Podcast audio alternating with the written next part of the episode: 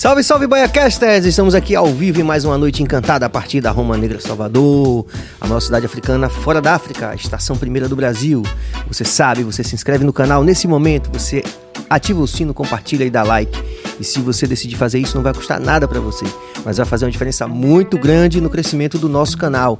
E você não vai apoiar somente a gente, não só Cabas, eu e Billy mas também todos esses artistas, personalidades, professores, enfim, pessoas de várias áreas de atuação que têm passado pelo BahiaCast, que já vai fazer um ano e que tem tornado as nossas noites muito mais agradáveis e inteligentes. É isso aí. Então faça isso agora. Se inscreva no canal, ative o sino, compartilhe, dê like e pode interagir com a nossa convidada dessa noite, em nome de toda a nossa equipe, que é Walterson Cabeça na direção técnica. Hoje com auxílio luxuoso também do Fagner Lima. Obrigado mais uma vez, Fagner. Também o nosso diretor geral do programa, Jorge Billy. Hoje aqui voltou depois da Covid.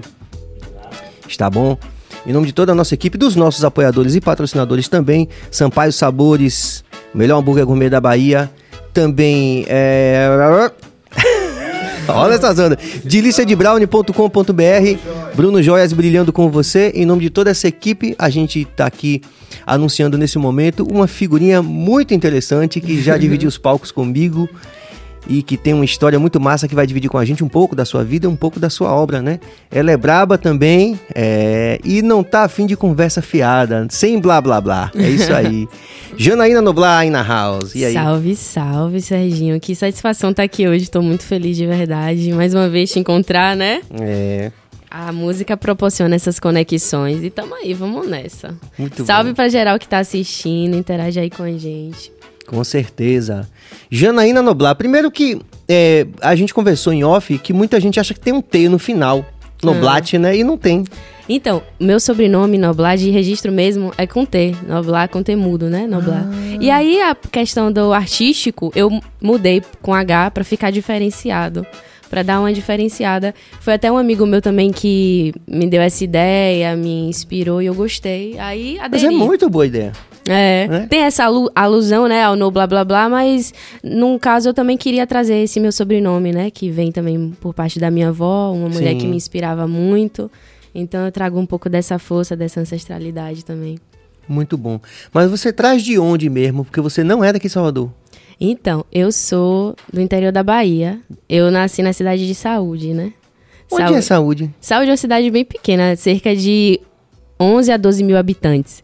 Tipo, eu nasci em Saúde, mas eu morei na área rural até meus 5 anos. Ah. Eu fui nascer em Saúde, porque lá que tinha um hospital. Tipo, Aí... era o é, metrópole comparado exato. com o lugar. Aí, no caso, fiquei até uns 5 anos na área rural, na roça mesmo. E vim pra saúde, morei em Saúde, depois, depois morei dois anos em Senhor do Bonfim e com 15 anos cheguei em Salvador.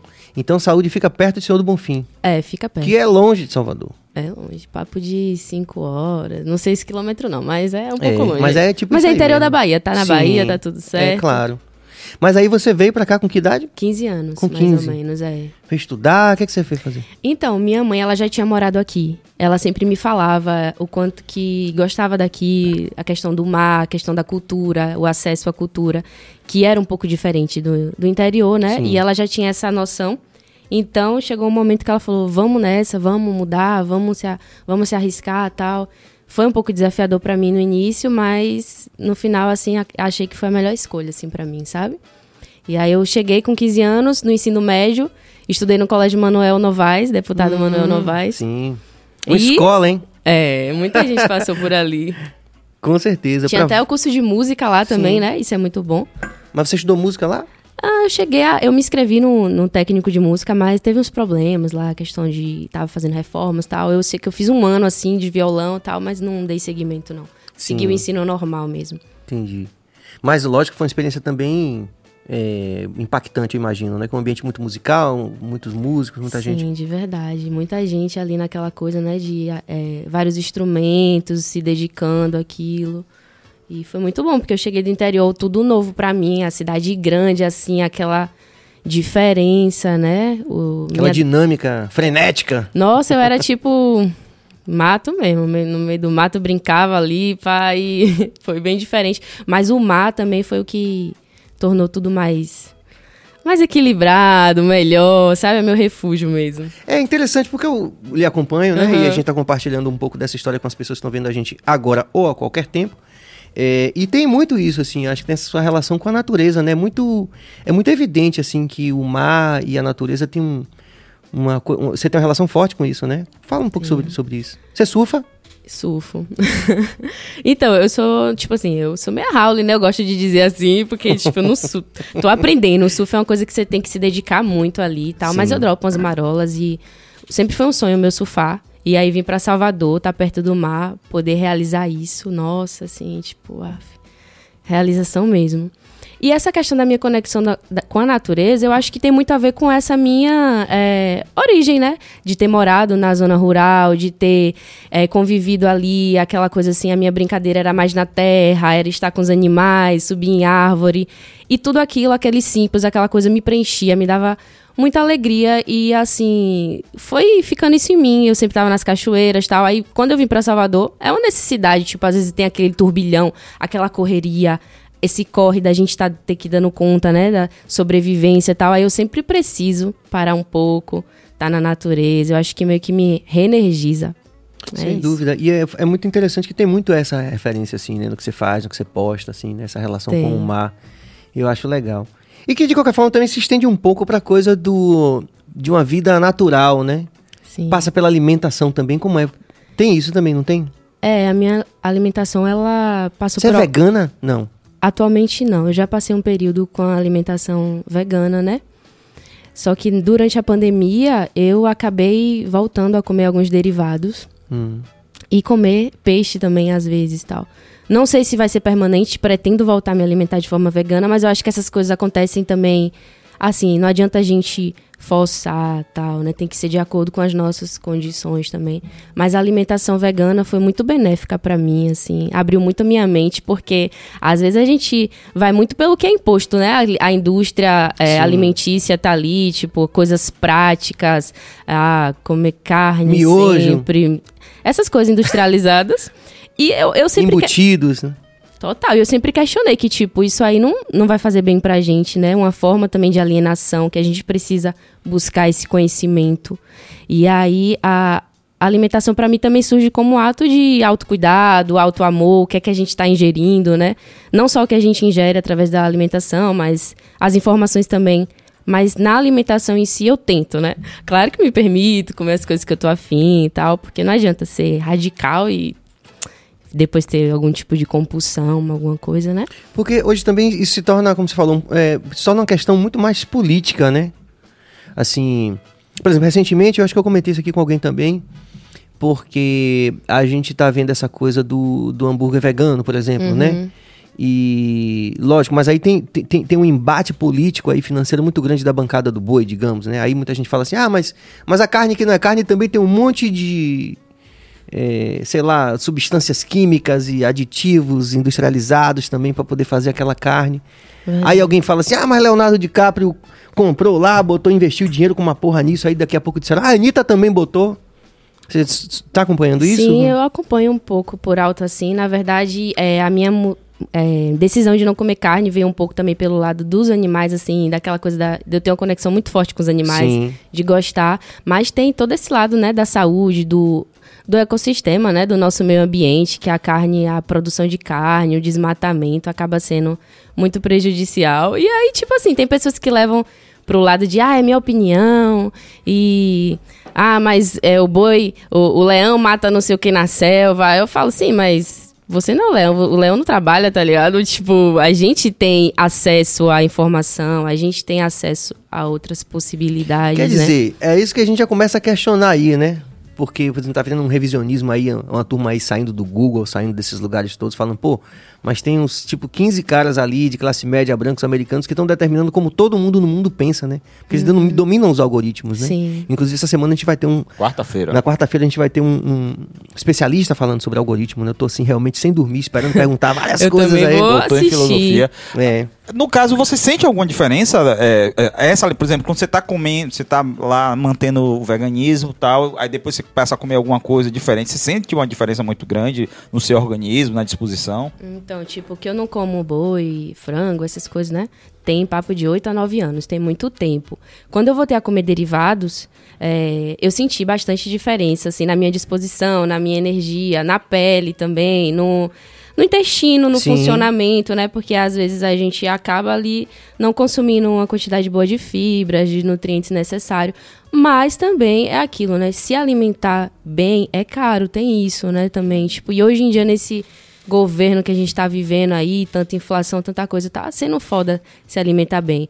Tem algumas é, iniciativas do veganismo, tipo veganismo periférico, é, veganismo é popular. Alguns tem alguns Instagrams assim, alguns sites, algumas criadoras de conteúdo que vêm abordando esse veganismo mais acessível, né? É o verga tipo que você não precisa estar consumindo, porque se você for consumir o veganismo é, industrializado, gourmet também, pô, é caríssimo, sabe? Então, tipo, a gente não tem que, às vezes, procurar outras alternativas, né? Porque a gente imagina, por exemplo, que aqueles produtos que não passam pelo processo, isso como leigo, né? Você pode me ajudar nisso. É, a gente imagina, num primeiro momento, que os, os alimentos que não passam por um processo de industrialização, teoricamente, deveriam ser mais acessíveis, né? Sim, de fato. Então, por exemplo, quando você vê o açúcar, sei lá, não que o vegano também não, não, não começa, não sei, você pode me dizer. Mas digamos, do açúcar mascavo para o açúcar branco, refinado, são menos processos. Sim. Ele é mais, fato. entre aspas, roots, mais natural. Aham, Aí quando você chega lá, tá mais caro. verdade. Porque também virou um grande negócio também, né? Virou é um como- grande negócio. E Então, aí é fica isso, meio perdido tipo, nessa luta política, talvez. Fica perdido. E aí é o que eu digo que, tipo, por exemplo, Sista Katia, né? Que é uma mulher que eu admiro Sim. muito dentro do movimento hip hop. Por muito tempo ela teve um, um conteúdo que ela criava que era o de vegana. E ela fazia sempre muitas receitas com coisas acessíveis, né? Com você ir na feira, você, tipo, tá ali consumindo, tipo... Agora, sim, é importante você também procurar um pouco do conhecimento, entender um pouco do... De nutrição, tipo, feijão e arroz, por exemplo, a combinação dos dois é os aminoácidos completos, sabe? Tipo, Hum. esse papo de nutrição. São conteúdos, coisas que às vezes a gente não tem acesso na nossa Sim. escola tal. Não e são mesmo. coisas funcionais, né? São coisas que não vai estar ali fácil na, na mídia e tal, e a gente tem que buscar. E pra mídia é interessante que se consuma leite, porque o leite é fonte de cálcio, mas, poxa, tem outras fontes de cálcio no, Sim. no vegetal, né? Tem aí o melaço, tem a chia que tem, Sim. e tem outras coisas, mas assim, é muito rica essa indústria, então eles investem em todo tipo, até e na muito pesquisa. maior também, né? Muito maior também, né? Assim, quer dizer, é, fica difícil você competir, fazendo É. um paralelo aqui com aquela coisa do, da Amazon. Quer dizer, a- na França tiveram que passar uma lei para poder proteger os pequenos, porque a Amazon chega, o drone chega na casa da pessoa mais barato, tipo assim, a pessoa. Ah, eu vou comprar na internet, é melhor, não vou comprar com a Amazon, tipo, né?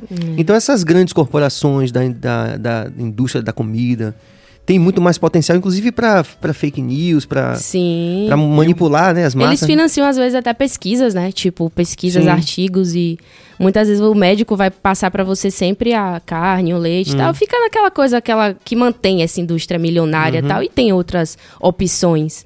Mas é isso também, nem sempre tão acessível. Então, Então, ve- é- acaba sendo um movimento de resistência Sim. mesmo, de você Sem estar buscando. O uma vegano coisa- é uma espécie de Jedi, assim, né? Tipo, você Se tá contar uma coisa, contra ela falou Império. que, que realmente as informações, mas pra nossa geração, por exemplo, pra sua geração tá perfeito. Hoje eh, vocês conhecem muito mais do que a, que a gente. Por exemplo, a gente não teve acesso nenhum a isso. Por isso que essa questão de comer churrasco é cultural. Pra... Eu fico impressionado quando eu chego pra um jovem e falo, quer refrigerante? De- A pessoa faz uma cara de nojo incrível. No, no- no- e os meninos de hoje não tomam refrigerante por uma questão dele. Minha sobrinha de 9 anos de idade virou vegana. E, e- e minha irmã, ela é americana? E a mãe pergunta, não entendo, porque aqui todo mundo come churrasco na a Vera. E ela, ela não come nada, certo? Que não sei. Que, se, por exemplo, se você pegar, botar feijão e botar carne.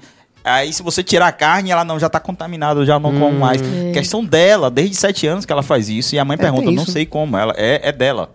Tem crianças que têm isso natural e eu vejo que muitas famílias, em vez de incentivar, faz é reprimir. Não, menina, você tem que comer carne, senão sim. você vai Você vai ficar morrer! fraca. Você vai. Então muitas crianças passam por esse processo de tipo, então vou ter que comer e tal. Até as mães falam, "Ah, vai ficar de castigo, não sei o quê.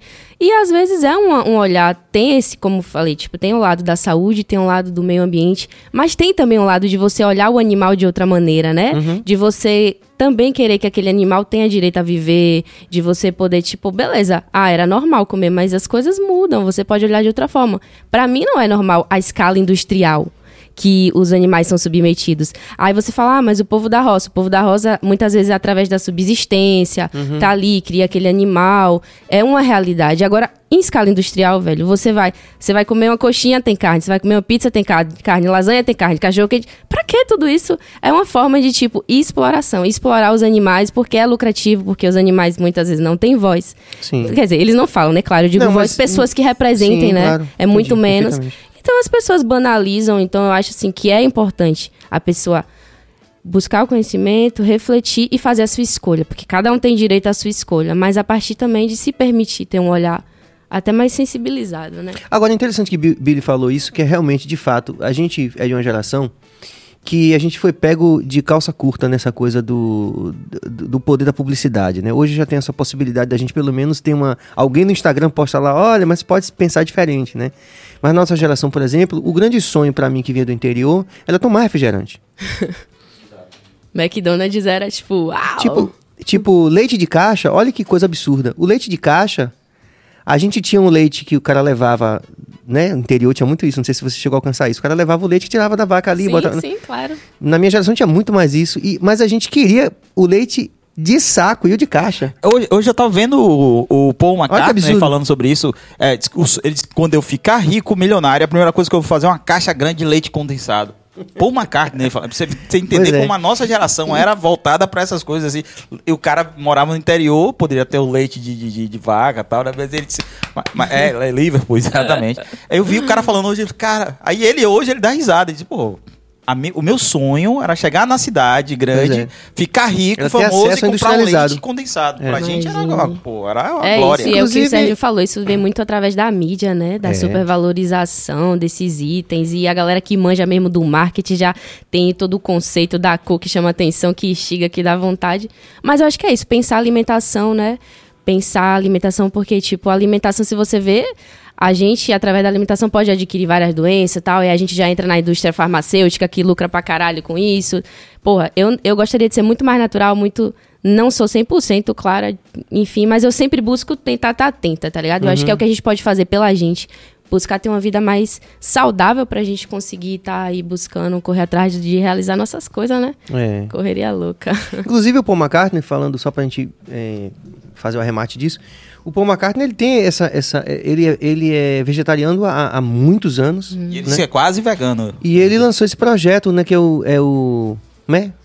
Meat Free Monday. Sim. Que é uma campanha que rola o tempo todo na Inglaterra, que é um, muita gente meio que aderiu, e até em outros países aderiu, né? Que tipo assim, ó, galera, na segunda-feira dá para considerar não comer carne hum. como uma forma de começar a chamar, conscientizar as pessoas, né? Poxa, então, eu sabia ele, que surgiu daí Pois é, velho. Carne, é. Legal. O Meat Free Monday Nossa. começou com ele, assim, ele ele tem essa postura assim, bem. E pô, fora que é um charme você ver aquele velhinho de 70 anos, assim, todo pá, elegante no palco, fazendo aquele showzaço para um estádio lotado, Bruno, imagina. Inclusive foi feita uma pesquisa, é, são os caras que mais lotam o estádio. Pô, Macaco, eu falei isso, a gente me chamar de maluco, inclusive. Eu falei, gente, artista pop no mundo que lota estádio, em qualquer lugar do mundo que vá, que eu conheço, tem um chama Paul McCartney, tem 80 anos. Tem que Essa é reflexão foda viu? dos mais jovens, viu? Essa é reflexão foda. Um abraço aí pra Jimmy Roots, que tá em São Paulo, aí chegando em Salvador. Hum. Os caras da racha aí, arrasando aí. Salve, Jimmy, bravo demais. Demais, também de Alagoinhas, contou uma história bonita. Jimmy também se tornou meu amigo, adoro Ai, Jimmy. Massa, e também, mesmo, por extensão, é, por extensão, a rapaziada da racha que recebeu a gente muito bem no último lançamento que teve na casa deles, da música lá com o o Bentes lá do ponto de equilíbrio. Vamos às interações aqui que tá rolando. Terezinha Passos, movimento das sete mulheres presente. Terezinha Passos, nada mais, nada menos que minha mãe. mais conhecida como Mais mas, conhecida como Mas antes da gente continuar, explica o que é o movimento das sete mulheres. Né? Então, o movimento das sete mulheres é um coletivo que minha mãe faz parte. Sim. Né? Que ela é escritora de livros infantis, contadora ah. de história professora, na verdade. Então ela sempre está participando de vários movimentos. O movimento das sete mulheres eu ainda não faço parte. Eu falei com ela, eu quero fazer parte, mas são mulheres assim de vários setores, é, de vários de várias profissões que se juntam ali para organizar projetos, para auxiliar umas às outras, para fazer Sim. movimentos, apresentações, uma incentivando a outra, sabe? É um movimento muito forte, muito poderoso. Muito bom. Quem sabe sua mãe pode vir aqui falar mais também sobre o projeto, sobre os livros dela também, né? Sim, total. É, Michele Arcanjo, Jana referência para mim dentro da cena do hip hop Bahia, satisfação total. Ô, oh, linda. Uma querida também, Biguel aí das antigas. João Maurício Cardoso, gostando bastante da diversidade dos convidados desse podcast. Parabéns. Em tempo, sou vegetariano em transição. Salvador, infelizmente, ainda tem poucas opções veganas. É Valeu. isso. Tem algumas aí que a gente tem que fortalecer mesmo. Pois é. João Vitor Cavalcante, máximo respeito, Jana. Salve, João. Salve, galera da cena presente. É isso aí. Pronto, daqui a pouco tá chegando mais. Agora, Jana, é... E é interessante, assim, aí vamos, vamos abrindo caminho pra música, vamos, né? Pra gente falar da, da, sua trajetória com a música, né? É, quando você diz noblar, você diz assim, no sentido de sem conversa fiada hum. né? É, como é, fazer parte da cena da tua geração, esse momento agora, que está sofrendo isso nas palavras do DK, né? Essa coisa de uma, um certo esvaziamento de um conteúdo mais é, elaborado sobre qualquer coisa uhum. e partindo mais para uma tendência de mercado. Uhum. É, Janaína é, vegetariana ou vegana, ativista do movimento feminista também. Essa temática, por exemplo, que a gente vê muito uma certa objetificação da mulher. Sim. Fala aí como é Janaína nesse meio desse turbilhão. Fala aí. Só, só um adendo. Hoje a, a, família Noblar é a que é mais conhecida no Brasil porque tá o jornalista, né? O, o, jornalista e o filho dele a, é, tiveram ataques do, do, do, do então presidente Bolsonaro né? Xingamentos no, no, Não sei se você viu, né? Uhum. Tá acompanhando isso, né? É o que, tá, é o que mais fala hoje no Twitter. É a questão do, do Noblar, eles, esse ataque entre eles dois.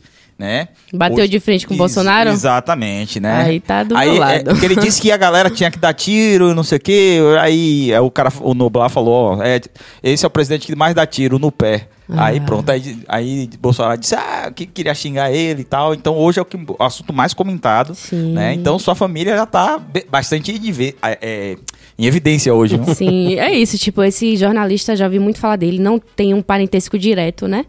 Mas realmente já vi muito falar. Eu vou, não acompanhei o Twitter, mas como eu falei, se tá batendo de frente com o Bolsonaro, de fato o Bolsonaro dá vários tiros no pé, é um cara totalmente despreparado para governar. E eu tenho fé que o mandato dele aí, ó, uh, nunca mais. Você, e... nessa, cena, é, reunindo todo, toda essa visão de mundo, inclusive político partidária. Uhum. Fale aí, Janaína Noblar por Janaína Noblar. Peguei então, pesado, velho, eu comecei na cena, assim, eu comecei a botar a cara mesmo, querer fazer rap em 2014. Hum. Mais ou menos assim, né? Que eu comecei a colar na cena daqui de Salvador. E quando eu comecei a conhecer a cena daqui de Salvador, eu partia também pela questão do hip hop como um movimento, né? Foi a forma que eu fui, Sim. tipo, me aproximando. Porque isso não se deu de forma sozinha, tipo, foi através de conhecer pessoas, de conhecer movimentos. E todo esse legado, né, da essência do hip hop, que é um movimento de resistência, um movimento que usa a voz como uma ferramenta, né? Então eu comecei muito minha carreira é, trazendo muitas músicas de militância, de protesto, de forma explícita mesmo, assim, eu acho que estava engasgado, eu precisava botar aquilo para fora. De fato, é, desde 2014 para cá, o mercado tem sofrido várias alterações, assim, e, tipo, pouco se vê hoje em dia, assim, de uma construção de boom bap, assim. Hoje em dia tá rolando mais trap, né? Não que o boom bap fale só de protesto, não. Dá para fazer falar o que quiser em ambos os em qualquer situação. os estilos, mas assim, as tendências que surgiram, né, da, das músicas e quando você fala de tendências, parece que é muito do mesmo, todo mundo tá seguindo no mesmo tema, na mesma forma de compor. E assim, é, eu acho que, tipo, eu não posso eu sempre vou, tipo, analisar assim, eu não vou julgar o trampo dos outros, assim, quer falar do que quiser, fale. Mas eu também não posso passar pano quando é um, um papo machista, quando é um, uma coisa que vai, tipo, desfavorecer o que o hip hop prega, né? Que é um processo de evolução, de transição, de, de transformação para evolução mesmo.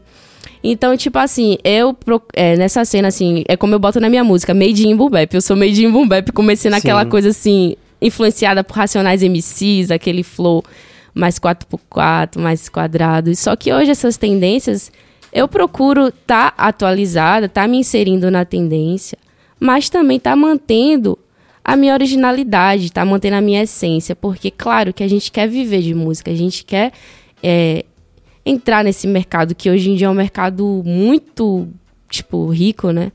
Um mercado que cresceu bastante. Mas sem perder, assim, a, a originalidade e a essência, que eu acho que é muito do que tá acontecendo. A galera tá muito indo numa receitinha. Tem que falar disso, disso, disso, disso. Ah, rola a tendência, claro, eu também tô na, na vibe da tendência, antenada a isso, mas tem que manter a, a originalidade. E assim, tipo, aquela coisa, né? O hip hop também tem traz eh, essa questão do machismo, porque a- o mundo em si estruturalmente é machista em vários aspectos. E assim, você vê muito os homens com o lugar de fala nas letras dele, muitas vezes eles vão abordar ali aquele tema como ah, a mulher sendo uma coadjuvante, ah, se eu tenho, elas querem, não sei o quê. O que é que eu Rola penso? muito isso, né, Jana? Rola muito isso, sempre Como é botando que a a gente mulher. se situa nesse... O que é que eu penso? Eu quis fazer rap. Eu quis estar com o mic na mão. Pra eu ser a mulher que fala assim, eu faço também. Tipo, eu tô com a voz aqui, eu não preciso. É como uma música minha que eu lancei há um tempo atrás, comando, né? Stop com alucinação, não perco minha linha por fama cifrão. Sou dona da banca, pega a visão. Tipo, eu ser protagonista. A mulher ter o seu lugar de fala. E a mulher poder falar o que ela quiser também, né? Sem ser objetificada. Porque quando o homem fala, eu sou gostoso, eu vou pegar a geral, não sei o que, não sei o que. Soa de uma maneira. Agora, se uma mulher ela traz uma fala mais assim, com essa liberdade e tal, muitas vezes ela é objetificada, né? Então, assim. E, e até difícil, assim, aí, aí você me ajudando, viu? Porque, lógico, eu sou de outra geração e, e a gente aqui tem muito essa perspectiva de ouvir mesmo. Por exemplo, a Tertuliana teve aqui da Travestis, sim, né? maravilhosa. É. E aí Tertu falou assim, eu falei, o Pablo, ela falou, ah, Pablo. Aí eu falei, ó, não, mas a gente tá fora da bolha. Ensina a gente. Uhum. Né? Aí a gente aprendeu a perguntar, qual é o seu, o seu pronome, Sim. né? Foi isso mesmo, Billy? Né? Então, assim, e cabeça falou, pô, mas a gente tá fora da bolha, quer dizer, a gente, mas a gente quer aprender, Uhum. né? Então, é, quando, quando, quando a gente vê, por exemplo, a mulher nesse, com esse, com esse, se apropriando desse discurso também, Uhum. de protagonista, aí você vai ter muitas pessoas até que até falar, ah, mas é, não é legal isso que ela tá falando. Sim. Como você vai ter outras que vão dizer assim, ah, mas ela tem o direito de falar como protagonista, se eu quero pegar também, se eu quero fazer isso, se eu quero fazer aquilo, não é? Mas, pô, Sérgio, você vê que a mulher, até isso, pô, a galera quer dizer, tipo, ah, a mulher tem que cantar isso. É, pois é. Pô, a mulher tem que cantar resistência sempre, a mulher tem que cantar é, protesto sempre. E se a mulher quiser cantar, tipo, putaria, Sim. ela pode cantar putaria, entendeu? Tem que ter esse, esse respeito. Ah, se isso não te representa, se você não se identifica, entendo, respeito. Eu não tô aqui pra julgar o trampo de Sim. ninguém. Como eu falei, tem coisas que eu não me identifico, tem coisas que é, eu sempre tô ali analisando, refletindo. Mas assim, você também dizer o que a mulher deve fazer, Sim, não, claro. não cabe, entendeu? Sim. A forma que a mulher deve Eu se concordo vestir, plenamente. a forma... Mas eu entendi o que você falou e é o que rola Porque, mesmo. porque veja só, por exemplo, num momento como esse que a gente tá, tudo, tá- tá- tudo tá aí, né? A energia do Aham. universo tá aí. Então, por exemplo, aí vem o pessoal e fala assim: ah, mas tem aquela piloto de helicóptero que foi a primeira piloto, é, primeira mulher piloto de helicóptero de ataque de toda a América Latina, do Brasil, não sei o quê, e tem a Anitta. Aí quem é que vai ser, quem é que vai ser símbolo de empoderamento? É um discurso, enfim, entende? Entendo. E aí eu, eu responderia: as duas. Né? É, Porque elas escolheram Sim, e são total. protagonistas de suas próprias histórias. Ela poder escolher, né? É, voltando ainda pra minha música, o comando fala sobre Sim. Uhum. isso, da mulher ter o direito de escolha e ser respeitada a partir do que ela escolher, a partir da roupa que ela quiser usar, a partir do que ela quiser cantar. Isso não dá o direito de ninguém vir e assediar e tratar a mulher. Porque senão, tipo, esse papo vai querer manter o que? A mulher submissa já chega, velho. Não tem como. Não tem como mais, né?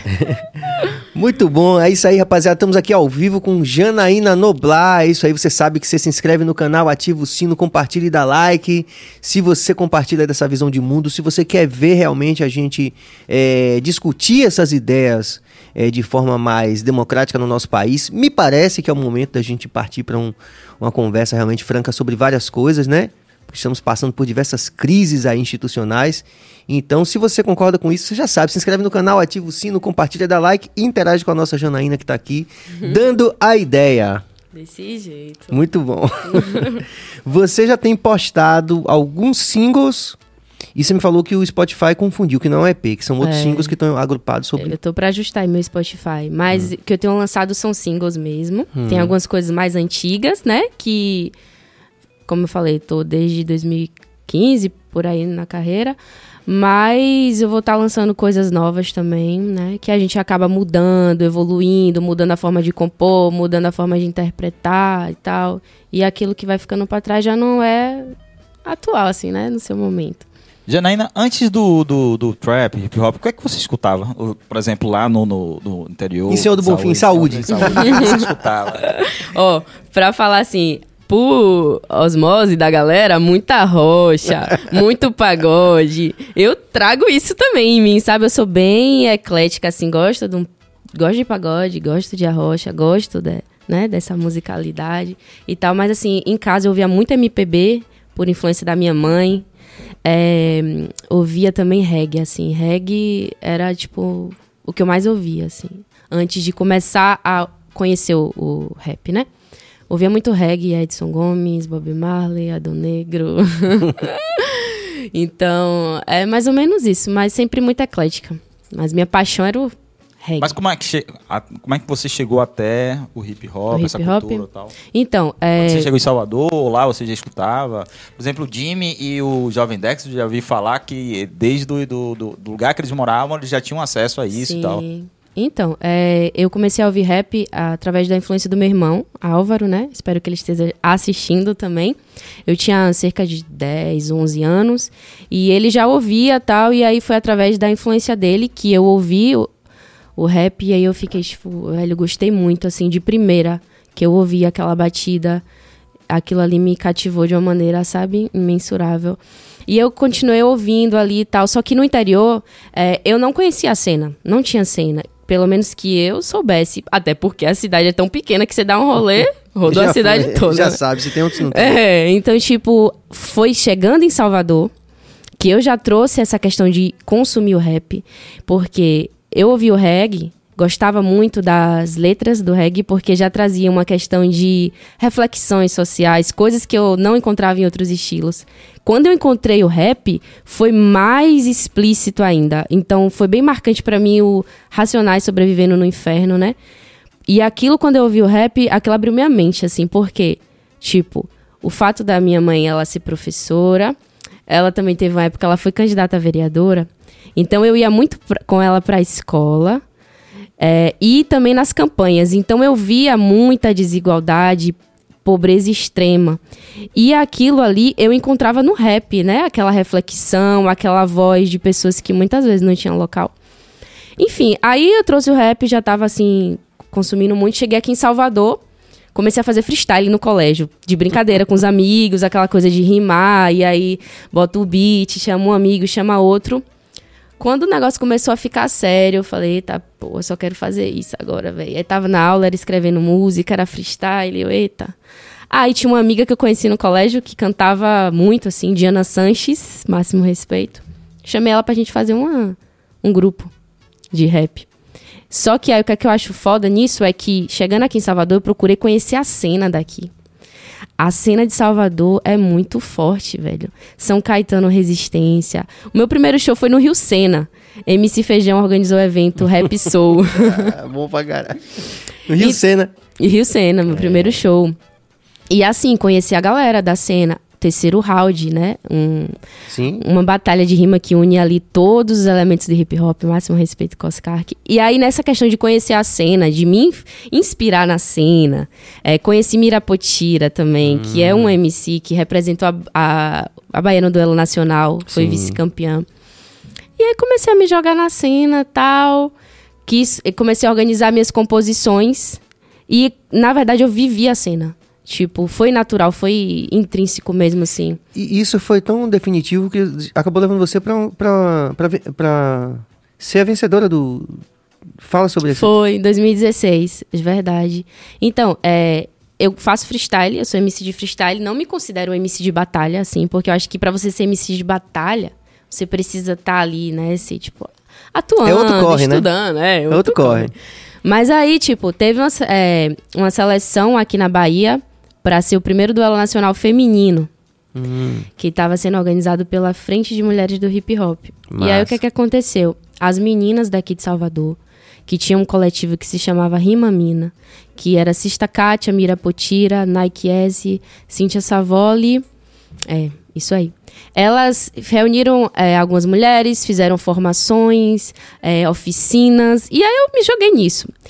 Elas, vamos, Jana, você vai batalhar, não sei o quê. Eu fazia freestyle, eu falei, vamos nessa. Ganhei a eliminatória aqui na Bahia. Falei, eita porra, agora eu vou pra São Paulo, desgrama. Aí fui pra São Paulo, batalhar com várias mulheres. Batalhei com, na final com Clara Lima, que pra mim é a mulher referência, assim, em Sim. batalha. Sou fã dela. Ganhei a batalha lá, né? Muita gente fala que foi panela. Se você for ver os comentários, é barril. Mas foi Mas você vi- ganhou. Ganhei, foi uma vivência assim, única e, tipo, ganhei principalmente de mim mesma, sabe? Não estava sozinha, teve o apoio das meninas aqui que me ajudaram muito. E tava lá, representando o Nordeste, representando o corre de muitos artistas que muitas vezes são invisibilizados. Tava com esse sangue no olho. A batalha foi estilo sangue, tipo, tava na onda de ganhar, falei várias coisas que hoje talvez não batalharia da mesma forma. Mas foi isso. É, mas foi um momento verdadeiro, né? Uhum. E uma coisa que eu queria falar também, assim, tipo, essa coisa de colar na cena, eu acho algo muito importante, porque muita gente consome rap, é, fala assim, ah, eu sou fã de rap, eu gosto de rap, mas fica naquela bolha, Rio, São Paulo, consome só a galera que tá na, no mainstream, a galera famosinha tal. Aí eu falo, velho, você é fã de rap? De verdade, você gosta de rap? Procura conhecer a cena da sua cidade, velho. Procura conhecer o que é que tá sendo feito. Tem um parceiro seu que às vezes faz um som foda e às vezes as pessoas não apoiam, tá ali apoiando, pagando pau pra artista famoso, sabe? Então, tipo assim, a cena de Salvador, velho, poderia passar aqui um tempão citando vários nomes incríveis. Mas já pode fazer isso também, que fortalece, porque você sabe Porra. que teve muita gente que passou por aqui também. Sim. E acho que, acho que o papel talvez primordial, assim, tipo Noves Fora do que a gente tá fazendo aqui, é fazer uma reflexão sobre valorizar a cena mesmo, Verdade, né? E visibilizar a cena. a galera que Quem que curte- você gosta aqui, que você fala assim, esses aqui são nível nacional, mas foram invisibilizados, ou até agora não estouraram, digamos. É, vamos lá, Vandal eu acho que é nível nacional, mas eu acho que merece mais ainda visibilidade, sabe? Por É. tudo que ele representa. É, Áurea Sem Miséria, Pivete Teve Nobre, aqui. Maia, Teve Nessa, aqui Santos. Deixa eu ver. É, Belatriz. Teve aqui também, Então, velho. uma vai- linda, bela, gente boa. Sete Mares, Suja de Fato. Teve também. Teve aqui também, né? Vênus, é, Também. Vênus Lee também teve aqui. Pre- Preta Letrada, velho, assim, tem muita mulher foda na cena. E aí vem gente dizer assim: ah, não conheço nenhuma mulher aqui que faz rap em Salvador. Ah, só conheço você. Como assim, velho? Você disse que curte rap. como- Você curte rap mesmo? Tem certeza? Cronista do Morro. Porra, cronista do morro, meu Deus. Já assistiu o show dela? Eu fiz um programa com quer dizer, na verdade até é uma história longa. Eu acabei. Que é eu- aquilo. Ela gravou, eu não gravei, eu fui embora. Larguei o programa lá. Obrigado por ter ressaltado, porque, tipo, ela é uma grande referência, né? Sim. Cronista do Morro, eu acho que ela é uma artista, assim, que ela une muito essa questão atual do trap, assim, tipo, ela faz uns beatzão pra frente, com as viradas, que dá pra você bater cabeça, mas com muito conteúdo. Eu falei a ela, parceira, eu tô no seu show, aí eu tô lá pulando pra caralho, daqui a pouco eu tô refletindo, aí eu tô pulando e tô refletindo, aí eu fico, tipo, véi, é aulas e palestras, mulher incrível. Salve Bruxa Brava também. É. Bruxa Brava, DJ aí que representa muito. Muito bom.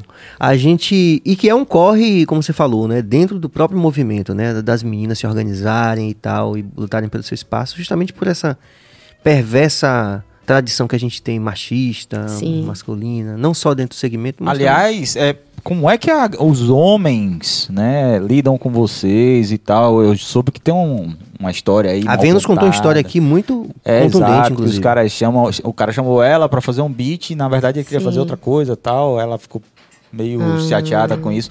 E, e, É existe ainda muito machismo dentro do, do, do hip hop, do trap e tal, do rap. Como é que é isso aí? Ou tá melhor? Você passou por alguma situação parecida, assim? Então, só da gente estar questionando essa questão da visibilidade já mostra, né, esse machismo. Porque, tipo, existem muitas mulheres que fazem música, mas, assim, se você for botar na balança quantos homens se destacam mais, assim, né, nacionalmente em relação às mulheres, eu acho que ainda tem muito a equiparar nesse sentido.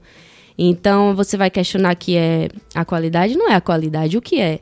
É as pessoas que muitas vezes estão acostumadas a ouvir mais homem, a consumir mais o lugar de fala do homem. Então, acho que é uma mudança também do público, né? Se educar nesse sentido, se perceber, olha, quantas mulheres são referência para mim, como é que tá a minha playlist aqui? Porque as mulheres estão no corre desde sempre, desde a construção do, do hip hop, né? Fizeram parte total.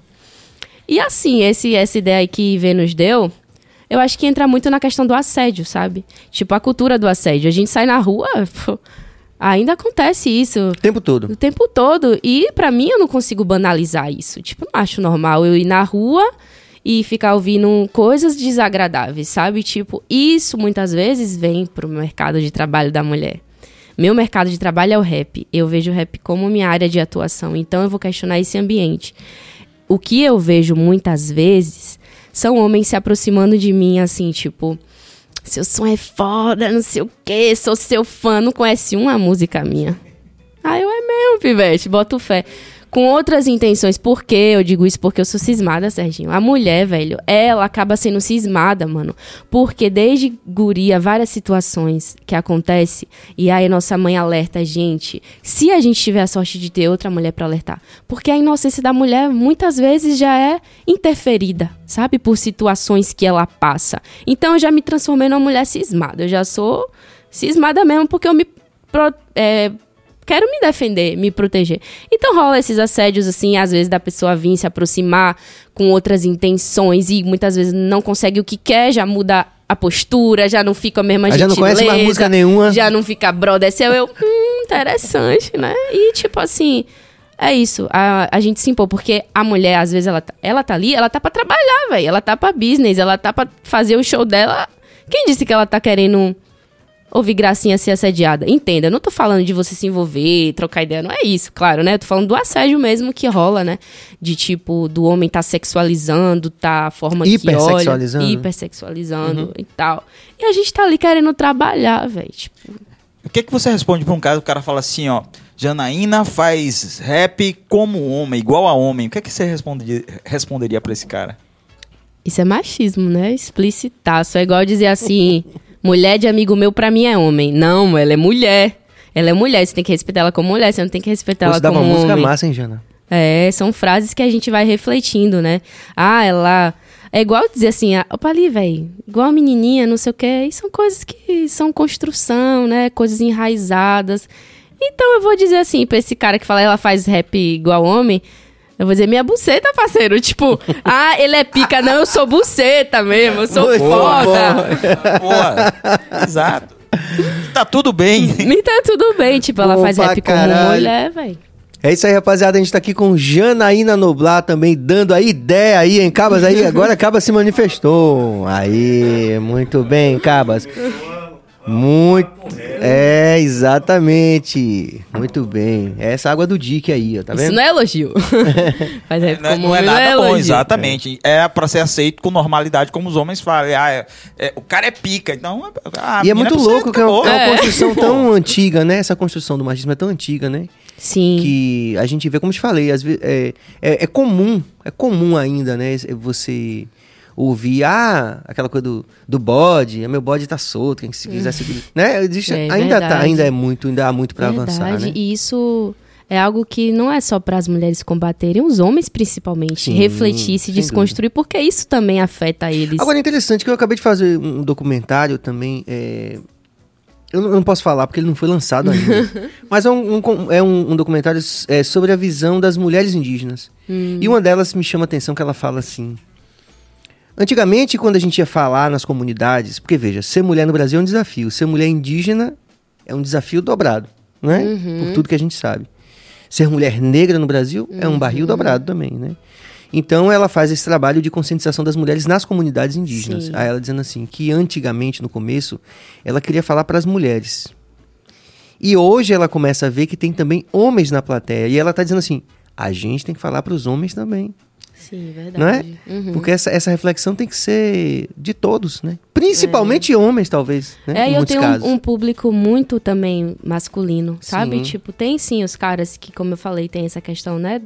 é, meramente do assédio, Sim. Hum. mas tem muitos caras que fortalecem meu trampo, sabe? Que fala, Jana, curto o seu som, escuta o seu som, caralho, aquela ideia que você deu me fortaleceu, gostei muito. Então, tipo assim, máximo respeito, sabe? Acho que é isso. A gente é, tá lado a lado com quem tá buscando essa melhoria é o que importa. Mas interessante você falar sobre essa questão da, da mulher indígena. Você quer continuar? Não, você não. Falando?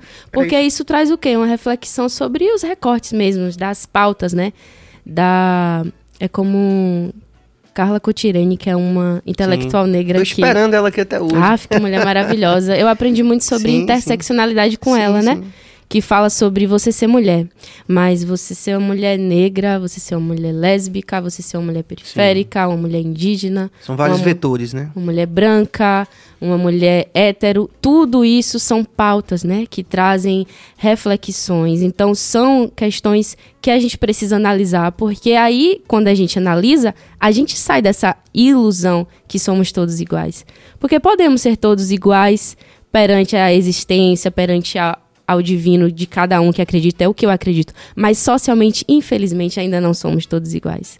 Infelizmente, sabe? Porque ainda existe muito tipo de preconceito, de desigualdade. E eu acho massa isso, porque, por exemplo, a Intelectual Diferentona teve aqui também, a Bárbara Carim, um, um, um, para mim um dos grandes atingimentos do nosso programa.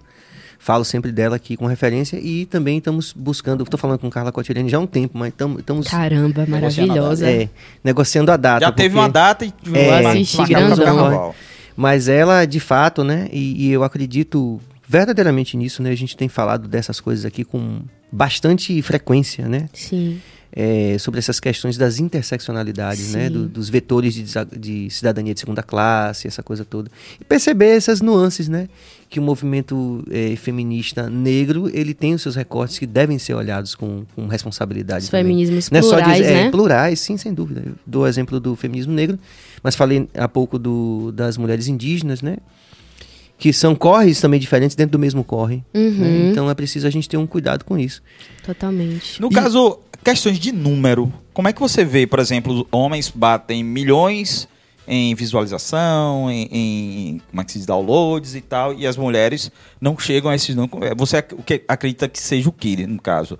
É, para você preconceito, para você. é, ou- ou- Porque, tipo assim, a partir do momento que você. Um cara bate, sei lá, 10 milhões de views num, num vídeo, como o Matue consegue, e eu não vejo ainda nenhuma mulher dentro desse, desse universo chegar a, a esses números. Você ainda você acredita que isso é preconceito? Porque, fora isso, seria dizer, ah, não, o trabalho das mulheres é inferior. Fora isso, seria isso, né? Por que, que você acha que os- as mulheres ainda não conseguem atingir ah, essa- esses grandes números de, de- na internet, por exemplo? Poxa, é delicada, né, essa pergunta. Eu acho que entra muito, sim, esse lado que a gente já estava abordando, né, da invisibilização, dessa questão do, da forma de consumir também, ser muito voltada para aquela coisa do, do machismo, do patriarcado, que perdura durante muito tempo. Acho que isso é o fator principal, de fato, né? Fora isso, também tem os corres, assim, pra a gente produzir o nosso próprio som, pra gente fazer o nosso próprio videoclipe. Tudo isso é foda. E, assim, muitas vezes a gente fica, assim, dependendo de algumas grandes selos, de, de uma indústria que muitas vezes não dá espaço e são mais fechadas. E essas pessoas apoiam entre eles mesmos, apoiam homens mesmo. Você vê grandes selos, muitas vezes tem papo de uma mulher, tem selo que não tem nenhuma mulher. Eu fico, tipo, por quê, sabe? Tipo, não é normal, é coisas que você vai trabalhando seu olhar, quando você olha assim, você não, já não acha normal. Então, eu acho que é muito isso, essa forma de consumir, que está muito moldada, padronizada. Também tem essa que, que gera a, a falta de oportunidade também, sabe? Acho que é um pouco disso, na minha Mas as opinião. meninas estão chegando forte também de alguma esperança, né? A gente tem Isa, por exemplo, a gente tem a própria Anitta também, que é uma mulher que. Olha, a Bruna vai falar. Minha assessora Muito bom. maravilhosa. Boa noite, Muito boa bom. noite pra Fala. geral. falando sobre isso, sobre a, das meninas na cena, né? É, eu conheço, na verdade, as únicas que eu conheço assim, que chegam ao nível de matou essa galera é a dupla Raipiranhas, né? Que atinge boas visualizações. E são duas minas que eu vejo que falam assim, dão as ideias mesmo, assim, sabe? Tipo, pique o que os homens geralmente fazem, que, né? Que é sexualizar a mulher e tal. Meio que elas fazem isso com os homens, né? Ficam colocando os homens da mesma forma que eles no- nos colocam. Que não é uma forma tão é positiva, mas. E elas também, né? Arrasam demais, eu acho que. E como enfrentamento também, né? Tipo Com assim, ó, tá certeza. vendo aí como é que é? Tipo, né? Com certeza. Eu digo assim, por exemplo, a quantidade de homens. É muito menor, muito menor. Sim. uma, Uma mulher. Por quê, É, mas né? Por quê? tempo- Porque não quero ouvir mulher, tipo. Mas ao É. mesmo tempo, o número de mulheres que produzem é muito menor também. A gente tem que lembrar disso, né? Se é menos, menos. Com Será? Pô, quantas mulheres você conhece que produzem rap? Não. Hum, aí a gente tem que A gente levantar. vai É uma questão mas conjuntural, mas né? Veja É. só, a gente vai chegar. nesse- Se a gente tem um, um mar de homem produzindo, a chance de ter muito mais um que chegue. Mas será um- que, não, como elas estavam falando na questão da, da visibilidade É, do homem tem ser muita maior, mulher que faz som, ok, velho. não Muita é? mulher. Muita É, mulher, tipo, se a gente botar na indústria e da música, comparado ao assim. número de homens. Olha, eu não sei estatisticamente, mas assim, eu acredito que tem muita, muita, muita mulher fazendo som. Eu vi muito isso assim quando eu fui pra São Paulo mesmo, que rolou, né, a Frente Nacional lá. Hum. Pô, tinha mulher fazendo rap em tudo que é estado, sabe, e tal. Mas é isso. né? eventos aqui de Salvador, eu fiquei impressionado, né? Que a gente vive numa bolha, né? O BaiaCast que tá abrindo pra gente. Aí eu fui em um evento, a frente era toda feita de mulheres que fazem o. o- aí, eu vi- aí eu conheci Vênus, eu, o- é, Áurea, tava todo mundo ali na frente cantando as músicas de Belatriz e tal, Sete Mares. E as meninas que fazem as cenas, elas estavam na frente do palco cantando todas as músicas.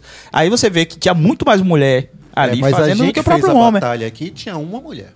É, só teve vendo. É Duas. muito claro isso. Duas, né? A Japinha Foi- e. Mas Foi, foi, foi. Japinha veio meio, né?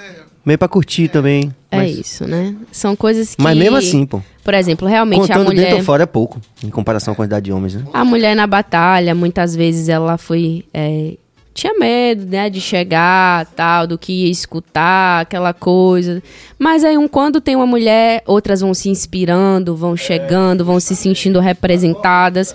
Mas que tem muita mulher, tem, mas é isso, né? Tipo, É um processo. Vamos- Na própria batalha, Janaína, você acha certo é, ter o, o local da mulher contra mulher e homem contra homem? Não era legal fazer, tipo, batalha. ó, Eu sei que existe. Mas o normal deveria ser uma batalha. Botar um homem e se rolar a menina e for pra final, acabou. Independente. É isso, tipo assim, Independente, eu entendeu? acho que é, tem que ter a batalha. Tem que ser aberta pra batalha mista sempre, né? Mas se quiserem categorizar uma batalha feminina, como por exemplo tem vôlei feminino, surf Mas feminino. por que você acha que deveria ter isso? Não, não acho que deveria, mas eu também não acho exatamente errado. O que eu acho errado é dizer assim, rap feminino. Categorizar o rap separadamente, entende? Rap de mulher.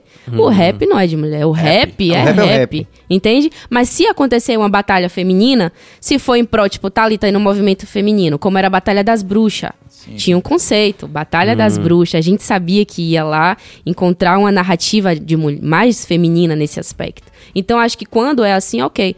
Tipo, quando tem esse conceito. Mas, assim, nitidamente, as batalhas é, mistas. Nesse caso, a, a das, das bruxas, não sei se eu entendi, era como, fosse, era como se fosse uma cota, certo? De equiparação do, do, do que, pelo, pelo menos foi o que elas me passaram. Uhum. Porque senão não ia rolar mulher de jeito nenhum. Aí elas falando, então a gente vai botar Mas as eu- meninas... A forma eu de acredito incentivo que- também, né? Uma Eu acredito que é algo como a gente sempre fala em relação a Martin Luther King e o, o Malcolm X. Vamos para as interações daqui a pouco. Uhum. É, o Martin Luther King, ele dizia, não, tem que ser pela paz. Sim. E o Malcolm X chegou, né, dizendo não. Antes de, de se converter ao Islã, ele dizia, é pelo enfrentamento mesmo, arma pesada. Eu acredito que num processo libertário, todos os dois têm sua importância. Como você falou. Primeiro, no sentido de você fazer batalhas femininas, onde você vai exclusivamente visibilizar né, talentos e dizer, olha, tem também, e ao mesmo tempo ter a possibilidade dizer, lugar de mulher onde ela quiser. Sim, claro. Entende? Não tem isso? Que Aham. aqui o, o, o nosso. O André T falou aqui que é- foi até título daquele álbum fantástico, visionário da Rebeca Mata, né? Nesse sentido, não sei se. Enfim, tinha uma canção que era Ou não sei, enfim, o contexto era esse. Da- da- da- da- Isso, isso. Meninas boas vão pro céu e meninas más vão pra onde elas quiserem, né? Tipo, Sim. é isso, a, a- a síntese é essa. Então, é, eu acho que todos dois, acho não, a minha convicção é que todos dois trazem uma visibilização e uma reflexão para o todo, Sim. que é, no final das contas, uma conjuntura social que não tá só no rap, né? Tá no, no mundo todo, né? Uhum. O John Lennon diria, a mulher é o negro do mundo. Sim. Há uma reflexão muito importante nesse, por mais polêmica que seja essa, essa É, a afirmação. mulher é o negro do mundo. Pois é. Né? Dentro das suas músicas, você traz esse, esse conteúdo ou você tá muito mais voltada para o que tá acontecendo? Você dizer, ah, eu tenho que ter algo comercial para aparecer, entendo, Uhum. super normal, o Adão Negro, qualquer banda Sim, sabe que sim. tem que ter algo comercial e depois 20 músicas é, né, lado B. Mais certo? engajadas e tal. mais engajadas e tal. Como é que é, eh, como é que é seu processo de composição e tal? Sim. Então, é. Tem, tipo, como eu falei, no início eu tava muito voltada pro rap protesto, né? Aquela questão mais focada 100% assim na lírica e tal. E é, hoje em dia eu me permito fazer um outro tipo de composição que na época não era tão simples pra mim, até pelas grandes referências que eu trazia, assim. Mas eu faço muito. Hoje em dia eu faço música de entretenimento também, né? Faço uma música de tipo, ah, vamos lá, de, é, jogar raba, quicar, rebolar. Tu só encostar se eu permite. Ah, já tô? Sim, claro. Já tá dando Já ideia. tô né? dando ideia. tipo, eu falei, vou fazer. Então, tipo, é, minha composição hoje em dia, sim, tá voltada para essa questão também da, da tendência, né? Mas, como eu falei, sempre procurando manter a minha forma de pensar, a minha é, essência, só que sempre tem também aquelas músicas que às vezes é uma coisa tão genuína, tão orgânica, que surge e que você olha pra ela e fala, "É, essa daí pode ser que não vai bater nada, mas você precisa botar pra fora, porque o artista é isso, né? Ele precisa Sim, também ter dúvida. aquela criação que ele não está pensando só em botar na prateleira do mercado, é a identidade dele, é o que torna ele diferente. Então eu, eu busco estar atenta a essas minhas composições, faço músicas estilo meio mantra também, umas coisas mais good vibes. Faço também umas músicas que é mais que eu sei que tipo comercialmente vai ser mais aceita. E vai fazendo esse, esse equilíbrio, essa mescla, né? Que é extremamente delicado, né? Pra todo artista, né? É um Verdade. equilíbrio delicado. Verdade. Nem todo mundo acerta, quer dizer, às vezes o artista ele é, fica proscrito porque ele estoura uma música, né? Que tipo assim, aí o pessoal não conhece nada do resto da obra do cara, né? sim, sim. Por exemplo, eu acho o pessoal muito injusto com o Vitor Clay. Ele tem umas Essa músicas muito a boas, acorda mas enfim. Pedrinho, que a galera só sabe essa parte da música e Pois é. Gente, nem fale.